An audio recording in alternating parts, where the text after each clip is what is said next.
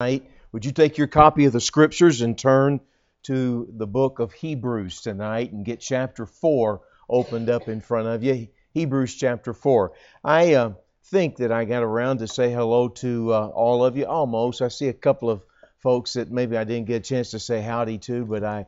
I, uh, I am so grateful that you've come to be with us tonight, and I, I really mean that sincerely. Uh, I, I, never take for granted folks who would come. And uh, Brother Rick greeted me tonight, and he says, "I drove 400 miles to hear you preach."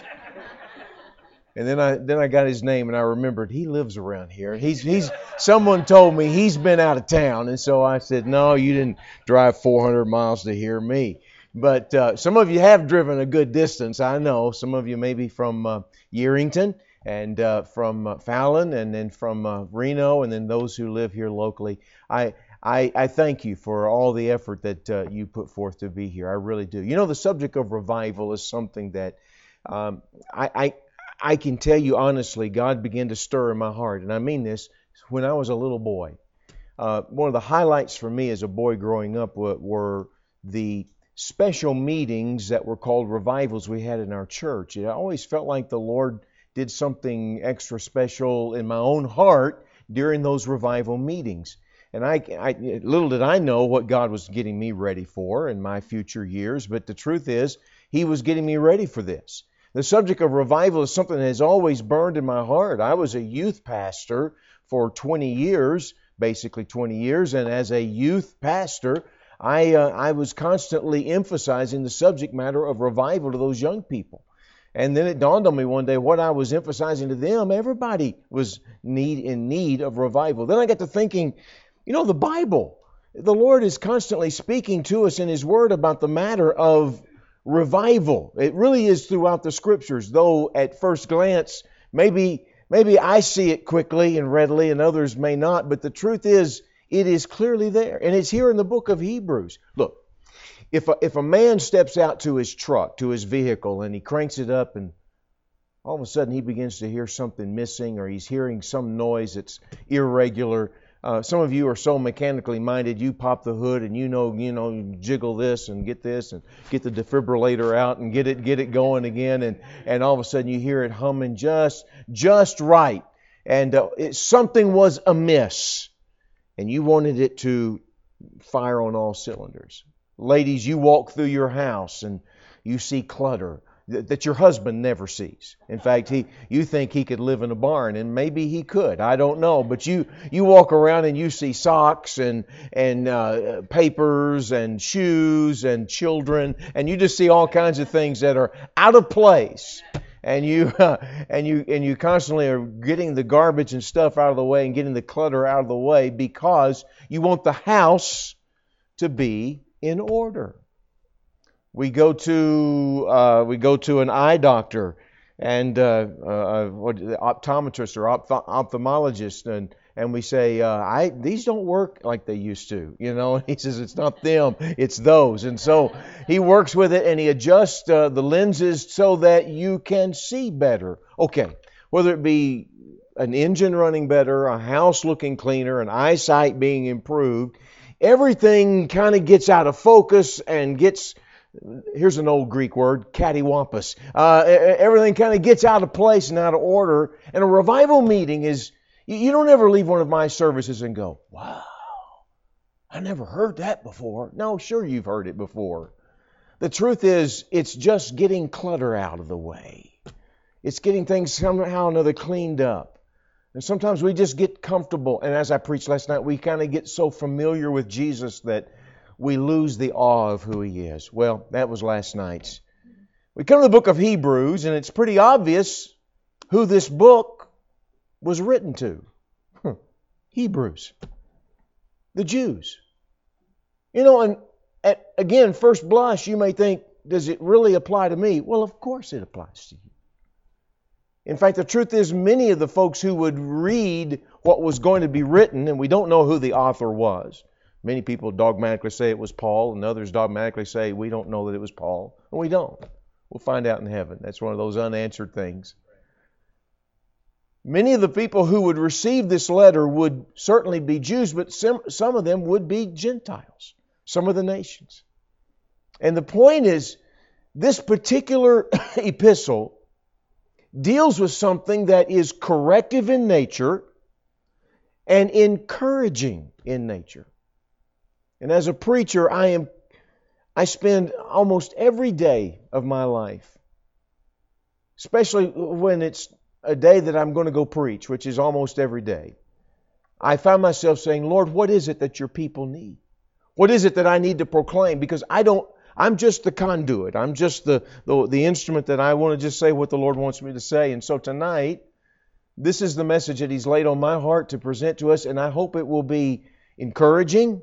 I hope it'll be instructive, and I hope it will be something that will be timely in all of our lives. There was, there was some confusion among Jewish converts. There was some confusion among some of the early believers that had created the need for this letter. And I'm explaining this foundationally, fundamentally, so that we can build upon it by what we read here in a moment. There was some confusion as to did something needed to be added to salvation? Was there something that needed to be added to Jesus? And there was there was even a sect of a grouping of people who believed that uh, that uh, the worship of angels needed to needed to take place in order to make you a real spiritual person. These were, again, Hebrews. These were Jewish people who had come out of the giving of the, sacrif- the, the, the Mosaic law, the sacrifices that were given in the temple. And, and th- there was this confusion as to is the new covenant, this, this new teaching of accepting Jesus Christ alone, is he sufficient? Or should we also continue to do what we've always done, and that is to maintain the temple worship of the sacrificial system and add, are they all together needed for our redemption and a re- relationship with God? Now, don't lose me. This is all foundational. So, the writer of this letter says to these people that he's writing to Jesus is all you need. And he is better than anything and everything that may come across your your mind or in your ears of teaching. In the early part of the book of Hebrews, he says that Jesus is better than all the Old Testament prophets. Now, listen, that was saying something. He was better than all the Old Testament prophets. And they admired, and we do to this day, admire the writings and the teachings, the speaking of the Old Testament prophets. And he says Jesus is better than all them. And he says he is better than all of the angels. You read all this in chapter 1. And in chapter uh, 3, he goes on to say, and Jesus is better than Moses. Oh, everybody respected Moses. If there had been a Mount Rushmore of the Jewish leaders, Moses would have been right up there, right up front, you know. They said Jesus is better than Moses, the lawgiver. And then we come to chapter 4, and he declares that Jesus is better than Aaron the high priest. Now, I've got you in chapter 4, but I, I really need you to look back with me in chapter 2, real briefly, and then we'll, we'll see our text for tonight. In chapter 2, look back at verse 14. He says, For as much then as the children are partakers of flesh and blood, he, that's Jesus, also himself likewise took part of the same. In other words, he became a human that through death he might destroy him that had the power of death, that is, the devil. Amen to that. And deliver them who through fear of death were all their lifetime subject to bondage. In other words, those of us who have been bond, in bondage to sin. For verily, he took not on him the nature of angels, but he took on him the seed of Abraham. He was a Jew. Wherefore, in all things it behooved him to be made like unto his brethren, that he might be a merciful and faithful high priest in things pertaining to God to make reconciliation for the sins of the people.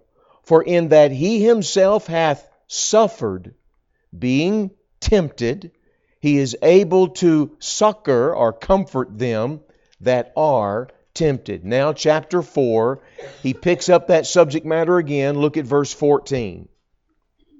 Seeing then that we have a great high priest that is passed into the heavens, Jesus.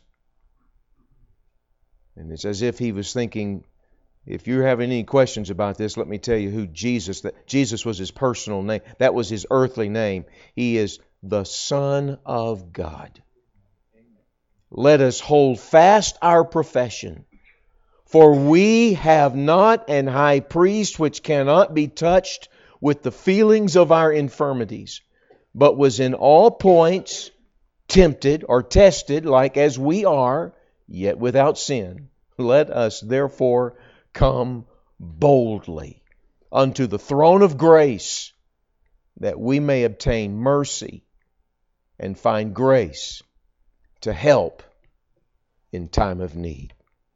Stories told, and I did try to do some research on it uh, a little bit yesterday, that a man uh, was on board a ship, a ship that was wrecked at sea as it was approaching a particular harbor, but it was the, the, the, the tumultuous winds and the, uh, the tide as it was going about. This particular ship was wrecked, and uh, most everybody was, uh, was, uh, was lost in, at sea, except one man was able to uh, grab a, a piece of, uh, of wreckage and made his way over to some of the rocky shore, though the rocks were some far out away from the shoreline. He tried to swim his way to the shore, but it was too far away. And on top of that, the tide kept pulling him out to where he was absolutely exhausted from the effort. He could not get to shore.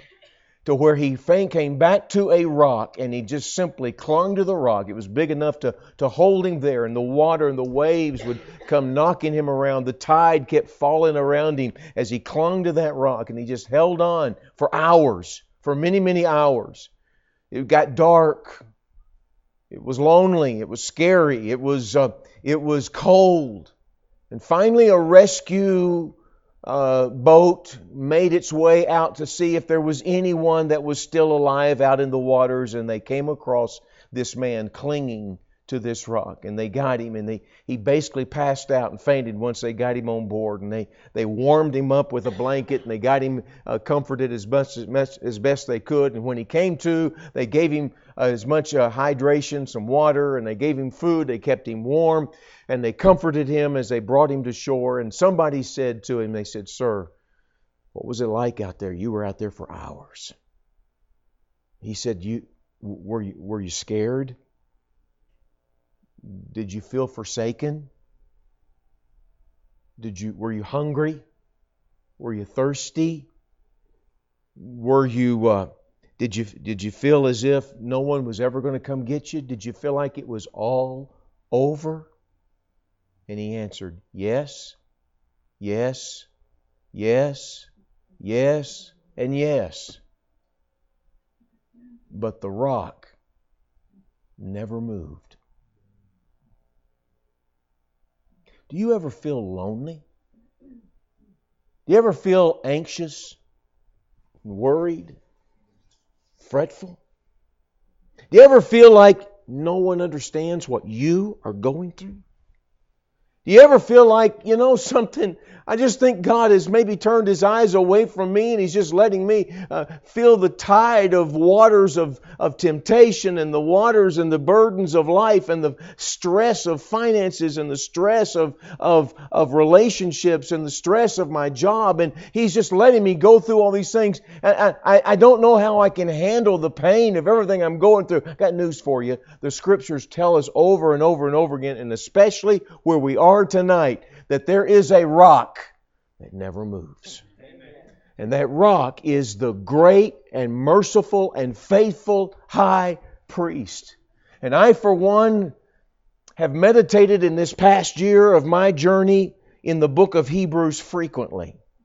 And I didn't I didn't rush through it as I read through and meditated through this book and I just clung to certain portions of the book And I'm going to tell you, when I came to this particular section, God did a work in my heart that it's been it's been an anchor in my heart. The first Sunday uh, when I walked in the door and I saw all these emphasis upon anchor, and I found out this was the theme for your church for right now, I thought to myself, well, I know an anchor passage that I've clung to, and that's right here in Hebrews chapter four. The writer of Hebrews was trying to tell its readers, his readers, that Jesus is better than all the other things that you may depend upon, all the other voices that may come into your realm, and all the other teachings that may have invaded your thinking. He says Jesus is better than everything that may come across your pathway. In the Old Testament, there was the prophet. He was the one who declared the Word of God. You know that. He was the one who declared the Word of God. There was the priest. He was the one who represented the people to God. In other words, he brought the people to God and he brought God to the people. He was the go between, he was the priest. He was very important in the Jewish nation. And then there was the king. There were the kings. And if they were the good king, uh, he was the one who carried out the plan of God. So, did you get that? You have the prophet who proclaimed the word of God. You had the priest who represented the people to God. You had the good king who was to carry out the plan of God. You know who Jesus was? All three. He was prophet, priest, and king. He carried it all out.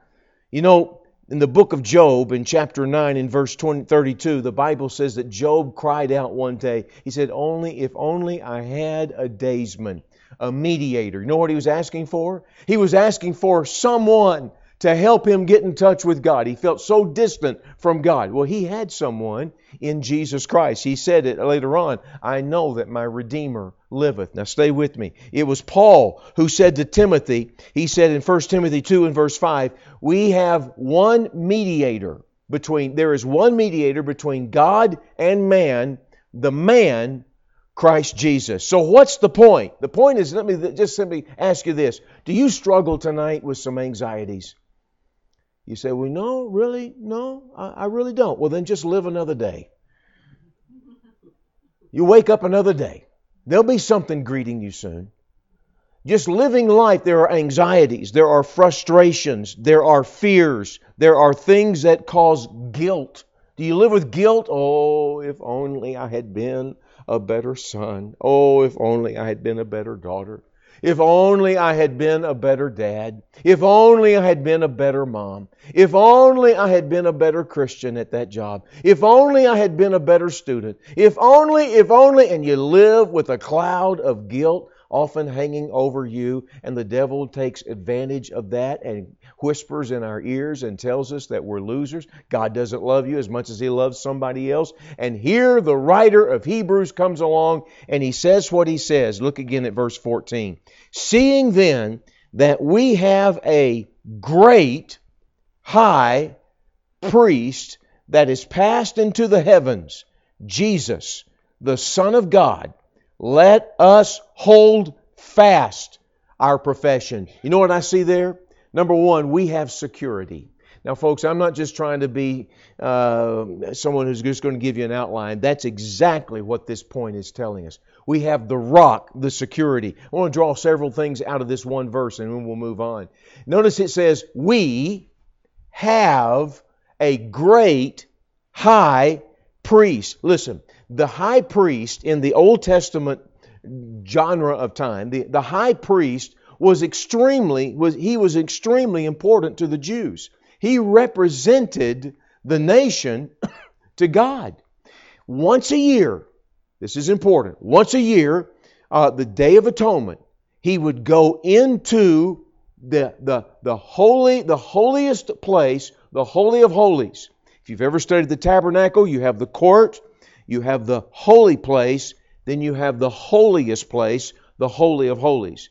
And it was in there that the that the mercy seat, the, the Ark of the Covenant sat. And you couldn't just go in there.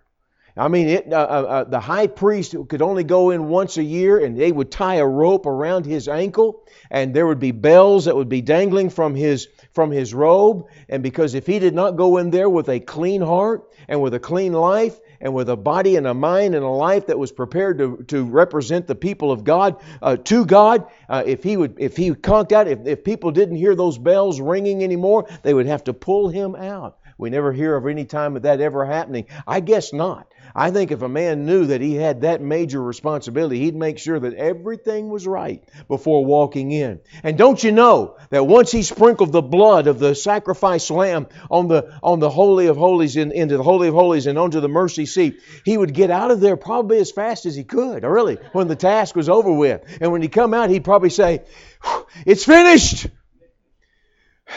Our sins have been paid for. It was all illustrative, it was all representative of the supreme sacrifice that the Lamb of God would make later on. When he would, would come into the, onto the cross of Calvary and would be sacrificed as the Lamb. And he too said, It's finished. And sin was paid for. But you know what? Jesus didn't rush out. Bible says here that he passed through the heavens. Later on in the book of Hebrews, you know what it says? He sat down at the right hand of God. Why? Because he's the Son of God.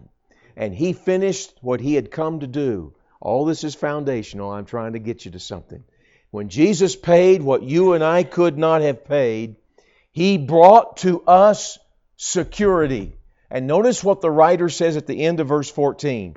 He says, Because we have a great high priest, let us hold fast our profession. What does that mean? He says there, the idea there is that we we we be secure, that we we be we do not drift away.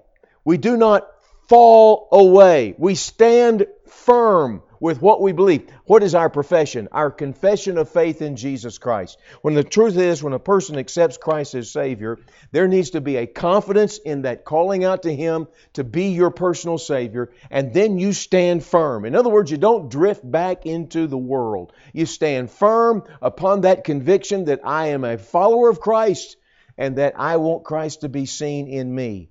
But notice the one word that says great. Great. You never see that about any other high priest. He was the great high priest. All that means, friends, is simply this He is far superior than all other high priests. Those that had been, that were still active and those that were retired, he was great. You say, what's the point? All right. In Mark, the Bible says there arose a great storm of wind. I mean, hurricane like force winds. It was a great wind. Then Jesus spoke. And the Bible says in Mark 4 and verse 39, and there was a great calm. Bible says that when Jesus raised Jairus' daughter back to life after she had died, he, he resurrected her uh, from being dead. They, this, the Bible says in Mark 5 and verse 42, they were astonished with great amazement. Okay, all I'm trying to say is this. You and I use the word great, and it's kind of lost its force. We say things like, hey, great to see you, whether we mean it or not. You know, we just say, hey, yeah, yeah, great. Or we use it sarcastically, great. Or we say, uh, someone says, hey, they got, uh, they got something here on the menu tonight. Oh, that's great. It's like we don't really mean it. No, when the Bible says he was great, what that simply means is he brings security. Now, let me come up close to you and you come up close to the scriptures. Let's take a look at this. What the Bible is trying to say is simply this you don't have to live with insecurity. I don't know about you, but I live with insecurity frequently. You know, it's easy to be fearful about what uh, what am I supposed to do, and and I wonder what this person thinks, and I wonder if uh, this is going to work out right. You know, uh, over the Christmas break, we uh, uh, we uh, Christmas break during the Christmas holidays. We had uh, I mentioned last night we had uh, our two sons and their grandkids come to visit us.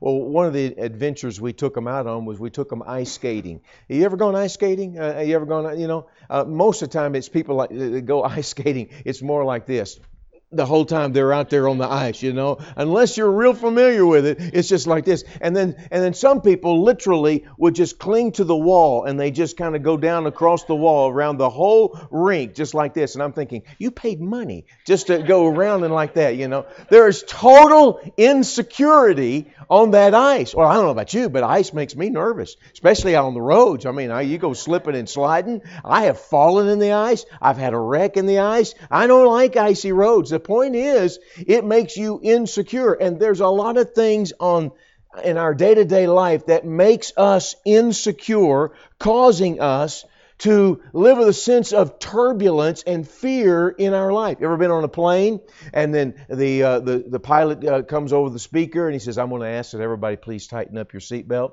I'm ask that the uh, flight attendants go ahead and quickly get a seat, stop serving, uh, go ahead and get a seat, and get put on your seatbelt. Uh, in the next few minutes, we're going to be hitting some turbulence. You ever heard that? You know, I want to ring the bell and say, if you know it's coming, can't you fly around the turbulence? I mean, I mean, you know, it's like it's like we know it's coming, and here we go. Well, avoid it if you know it's coming. I mean, give me a break, would you? I mean, I mean, we're bouncing around and dropping and everything. You know something?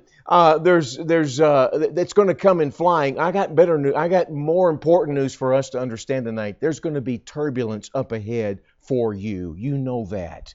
You say, Morris, I don't want to think on that. Well, listen, you know it's true.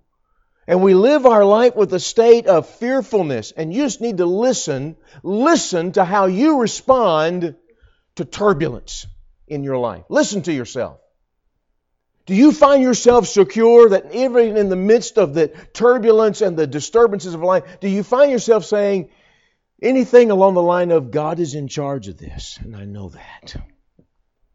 and all of these difficulties I'm going through, I'm not going to fret about it. Chris, put up Psalm 3 for us tonight. I want you to listen to Psalm 3 tonight. Listen to these verses. Listen to the psalmist when he said this in Psalm 3. He said, Lord, how are they increased that trouble me? Many are they that rise up against me. Many there be which say of my soul, There's no help for him in God. Selah. But thou, O Lord, art a shield for me my glory and the lifter up of mine head. I cried unto the Lord with my voice. Notice he didn't cry unto somebody else. He cried unto the Lord with my voice, and he heard me out of his holy hill, Selah. I laid me down and slept. I awaked, for the Lord sustained me. I will not be afraid of ten thousands of people that have set themselves against me round about. Listen to what Jesus said in Luke chapter 12 and verse uh, uh, 22. It says, And he said unto his disciples, Therefore I say unto you, take no thought for your life, what ye shall eat, neither for the body, what ye shall put on. The life is more than meat, and the body is more than raiment. Consider the ravens, for they neither sow nor reap, which neither have storehouse nor barn, and God feedeth them. How much more are ye better than the fowls? Which of you, with taking thought, can add to his stature one cubit? If ye then be not able to do that thing which is least, why take ye thought for the rest? Consider the lilies, how they grow. They toil not, they spin not, and yet I say unto you that Solomon in all of his glory was not arrayed like one of these. If then God so clothe the grass, which is today in the field, and tomorrow is cast into the oven, how much more will he clothe you, O ye of little faith? And seek not ye what ye shall eat, or what ye shall drink, neither be ye of doubtful mind. For all these things do the nations, by the way, that refers to Gentiles who are unbelievers. For all these things do the nations of the world seek after, and your Father knoweth that you have need of these things. You know, friends, you don't have to understand why things are going the way they do. Listen to me. Most of us only find our hope when we when we can figure out why is this happening to me? Listen, hope is not based upon understanding why this is happening. Hope is based upon my God is my great high priest. And I don't have to fret. I don't have to worry. I don't have to say, What am I going to do? or What are we going to do? And I don't understand why. And what if I lose my job? And what if my husband dies before I do? Some lady says. Or, or what if we don't have enough retirement? And what if the car doesn't start? Or what if the dog runs away? Or even what if the cat comes back? I mean, it could just not be any worse. I, forgive me. Uh, the, the point point is, there is an insecurity in most of our lives that causes us to live our life in a turbulent way. And Jesus looks at us and he says, Why are you so fearful? I have paid for your sin and I have paid the, the penalty that for your for your sinful behavior and your sin uh, your, your your sin on the cross of Calvary and I've passed into the heavens and I sat down at the great uh, right hand of God and he says so hold firm your confession of faith in me. Amen. You have security. But notice in verse 15, you have sympathy. Now, let me say this before I pass on. I've probably said this before. I used to, I used to sit on the floor as a boy, and I'd usually be playing with my baseball cards. I loved to collect baseball cards when I was a kid. Did you collect those?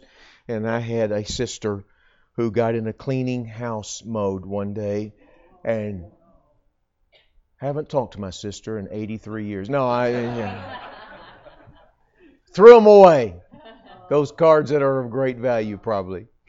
I was playing with my baseball cards and I looked up at my mom who was sitting in her chair or in a chair and she was messing with some kind of needle craft of some sort. I don't know what it was.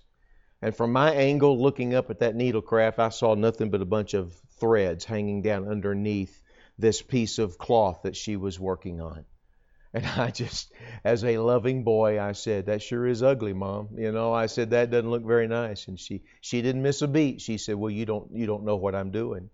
And I said, "Well, it sure looks bad. It doesn't look very pretty down here." And she said, "Well, why don't you stand up?" And come over here next to me. And I'd stand up and come over next to her. And then I'd look down and I'd see this beautiful picture on that cloth that she was working. I'd see a rainbow, or I'd see a river, or I'd see a brook, and it'd be a, a, beautiful mountain or something that she was designing. Now, from my vantage point, it looked like a mess, but from what she was designing, it was so beautiful. Sometimes I've looked up and I've said, God, I don't know what you're doing. It's a mess. I don't understand this. And he says, Why don't you get a little closer to me? I'm doing something you can't see right now. I'm orchestrating something. Are you going through some trial like that right now? You said, No, really not. Well, just wait. just wait. And when you do, you remember He is our security. Would you notice, please, now in verse 15 of Hebrews chapter 4, the Bible says, For we have not an high priest which cannot be touched with the feeling of our infirmities, but was in all points, all points, tested, tempted, like as we are, yet without sin. Friends, there's a double negative for emphasis at the beginning of this verse. For we have not an high priest which cannot it's, it's an underscoring by the writer. It is a, it's, a way of emphasis in the way in which it was written to say, I am trying to underscore this. I'm trying to highlight this. I'm trying to get this point across. We do not have a high priest who cannot be touched. What's the word touched? Well, I don't, I'm, I'm not a Greek scholar, but the, the Greek word that was used there is the word, I think you may hear something there. It's the word sympatheo. It's the word that we get our English word sympathy or sympathetic. Not only do we have his security, you know what the Bible is saying here? Jesus is sympathetic. He knows what you're going through. He orchestrated it. He ordered it. He knows the pain. He knows the heartache. He knows the, the, the, trial that you may be going through. And the point is, as we go through the hardships of life, we have His sympathy. Jesus knows, He understands, and He sympathizes with us. You know, it just helps to know somebody understands. It always helps when you talk to a friend, it, when you talk to someone at church, when you talk to your pastor or his wife. It always helps just to know that somebody understands what you're going through. This last year, I repeat, forgive me, I'm just too, I'm still too close to this previous year. I imagine there'll be a day when I won't talk so much about uh, what uh, we went through this last year of cancer, but uh, there was uh, there were constant letters, there were constant emails, I should say, and text messages and phone calls that I received over this year. And I'm going to tell you something, I, I, I relished every one of them. I, I, I hung on to the words of those who cared and those who were kind. They'd send us cards in the mail. I have a box at home that is filled with cards of friends who said they're praying and they care and they were loving us during, during this whole time of this past year. But you know who really helped? Anybody who had ever gone through cancer. When they called, when they spoke, for somehow or another, I didn't ask for it. There was just an added strength to their words. They understood. And there was a man who attended the church there where we live in Dallas who had also suffered with multiple myeloma. And while I was in the hospital, I sent him a text or an email, I forget, and he wrote back some words that I clung to. He actually said, Morris, based on what you're telling me, he said, I think you may you may have gotten past the worst of it. He says, I can remember when I went through it. He goes, What you're telling me, I think you've gotten through the worst of it. I clung to those words. Actually, the next two or three days, I was super sick. But I kept hanging on to this man who'd gone through it before. Why? It just helps to know somebody who knows what you're going through. Do you see that's what the Bible says? Jesus knows. You say, oh, you don't, nobody knows the pain. Yeah, he does. You say, I, I feel like my family has forsaken me. He understands that. He was forsaken. You say, well, uh, I, the aches and the pains and the physical torment. Yeah, he understands. You say, but the, the stress that I'm under. Yeah, go back and read about the Garden of Gethsemane and hear his stress when he was bent over and burdened with the load of becoming sin for us. He knows, he understands, and he cares. The songwriter wrote the words God understands your sorrow. He sees the falling tear.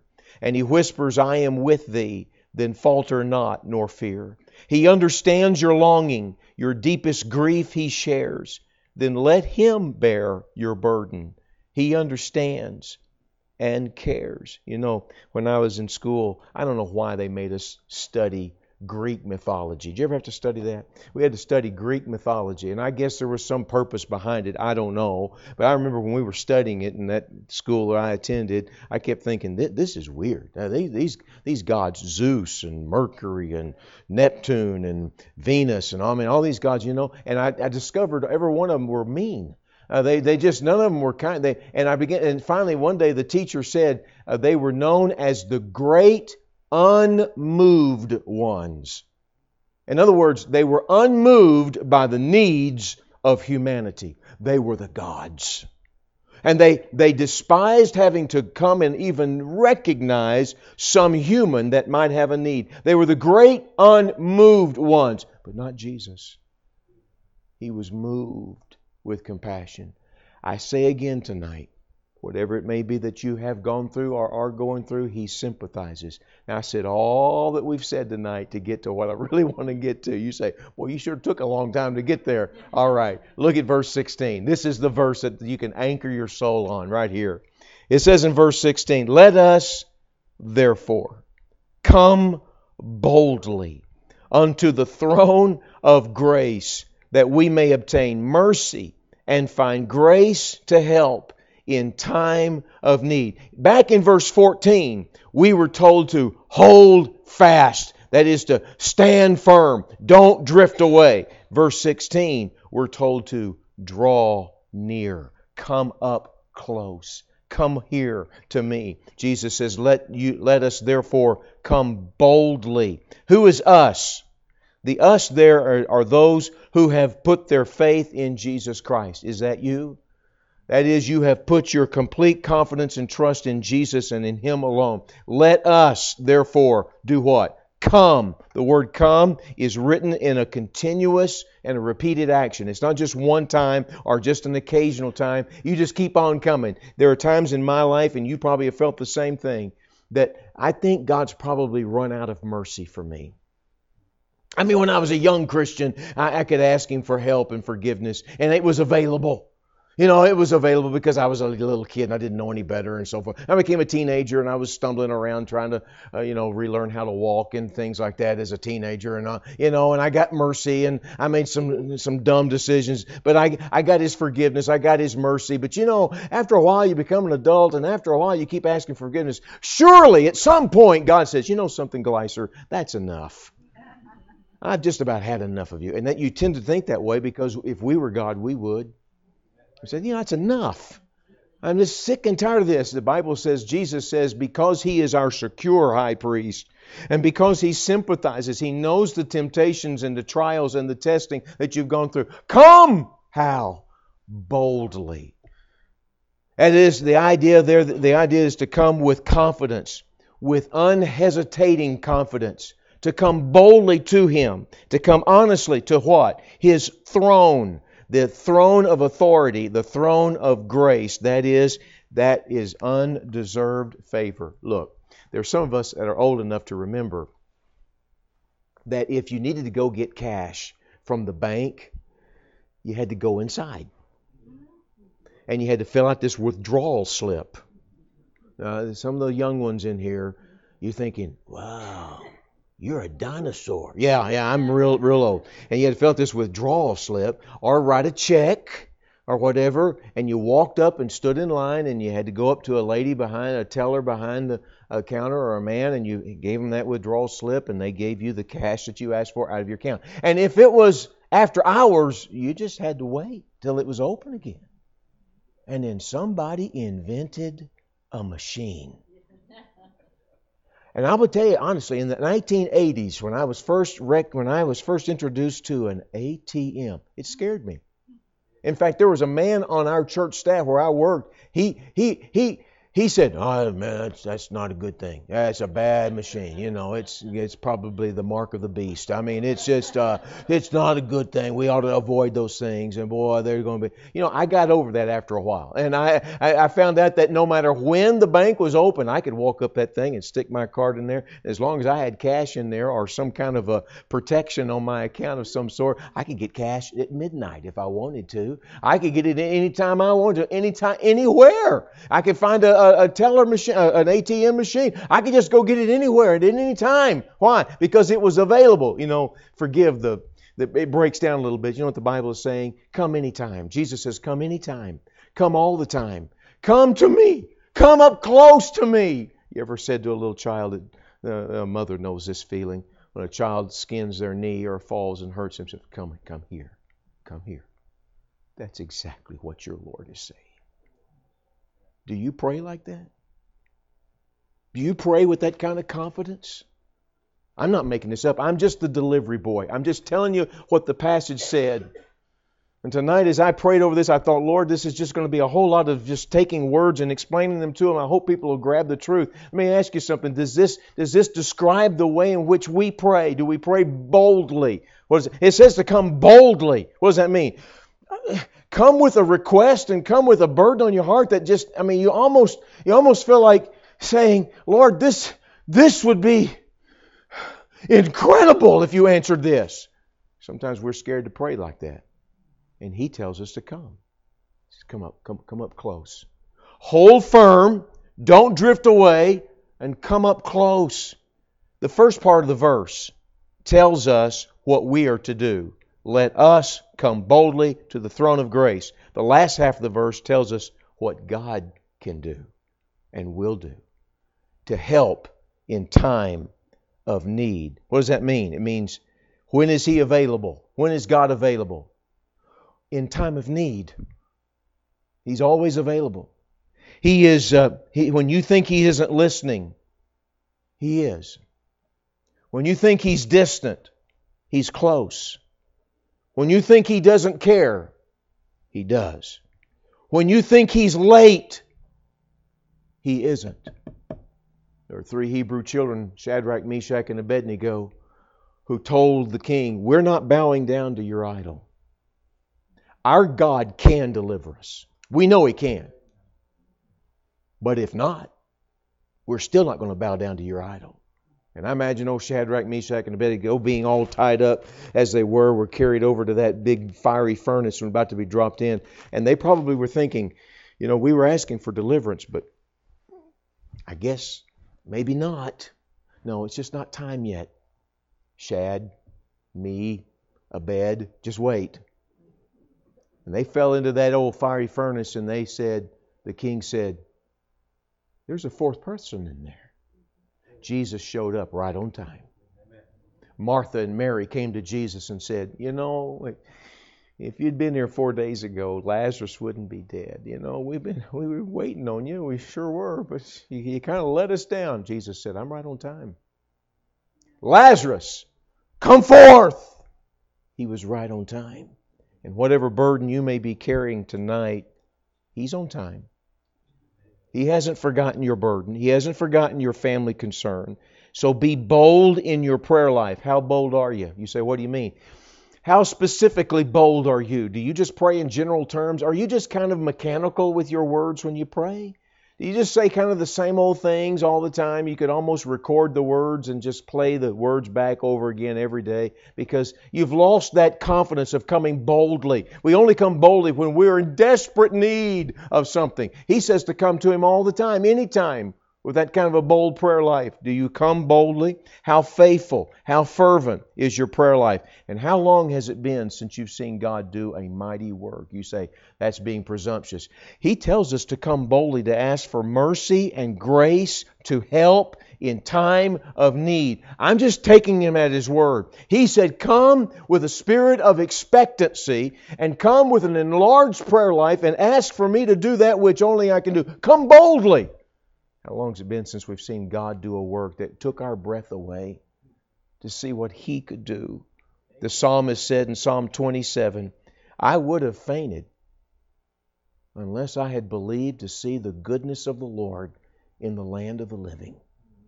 Then he said, So wait patiently on the Lord, and he will strengthen your heart. Wait, I say, on the Lord. Just keep asking.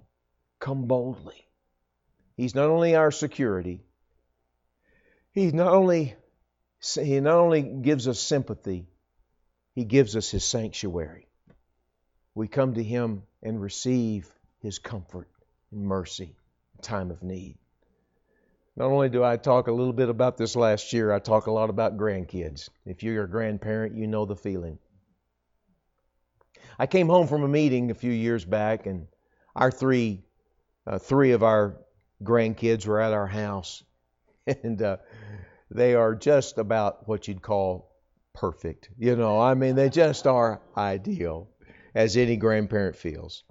And I walked in the door, and the church I had been in had given me some candy, and I had uh, I had some Reese's peanut butter cups, and I had some Snickers, some little little uh, little bars and little cups of peanut butter cup. I went up to my grandson, whose name is Drew, and he is he is one who doesn't want to assume anything that you know doesn't want to take anything that doesn't belong to him. He's just just a great kid. And I said, Drew, I said I've got some candy. I got some peanut butter cups, Reese's cups, and I got some Snickers. Which one would you rather have? Would you like to have one? And he said, No, Papa. He said, that was for you. He said that that doesn't I don't need and I go, No, Drew, Drew. I said, You you can have one of Papa's candies. Which one do you want?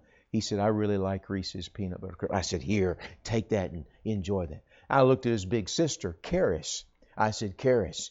I said, I got Reese's peanut butter cups and I got Snickers. Which would you rather have? She said, I don't like Reese's. I said, Do you like Snickers? I do. I said, Well, here, take that Snicker. Here you go. Then I looked at our little baby. Uh, she was, I don't know, probably four at the time, five at the most. I don't know, something like that. Her name's Amberly.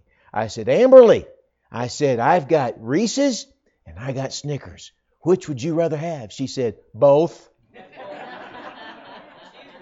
and she got both. She knew who she was talking to. Why choose one or the other? I want them both. At Christmas, we were remembering that story, and when I did, my son said, You know something? That ought to be the way we pray. We ought to come to God and pray like that. Lord, I'm not going to come with my little simple little request and say, if, if, if I've deserved this, can I have this? No, no.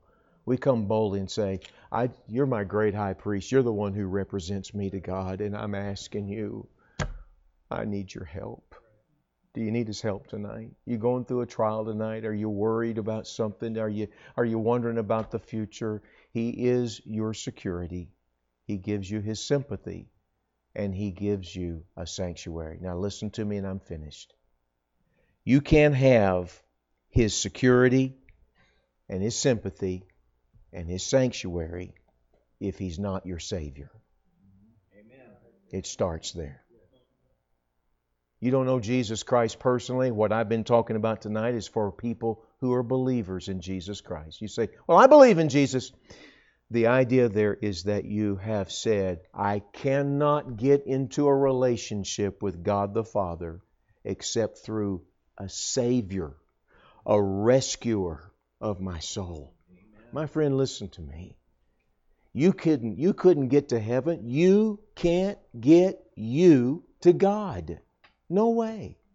You need a go between, a mediator, a high priest, if you please, the words given to us tonight, who stands between God and you and brings the two together. And God offers to you his grace. What's that? What you don't deserve. What I don't deserve. Forgiveness. A pardon. Total cleansing of all your sin. You say, well, I really need to earn that. You don't earn grace, or it's no longer grace. It's offered to you, and you receive that grace by faith. That is, you take God at His word. He promised to rescue your eternal soul. If you don't know Jesus Christ like that, then why don't you accept Him tonight? Don't let Him just be someone that you've heard about. He loves you like no one's ever loved you in your whole life. And even if you've heard this story many, many times, let tonight be the night that you say, Jesus, you want me, I want you. And then, my friend, you'll learn what it is to live with security with His sympathy, and with the sanctuary of His grace daily and answers to prayer. Let's bow our heads for prayer tonight.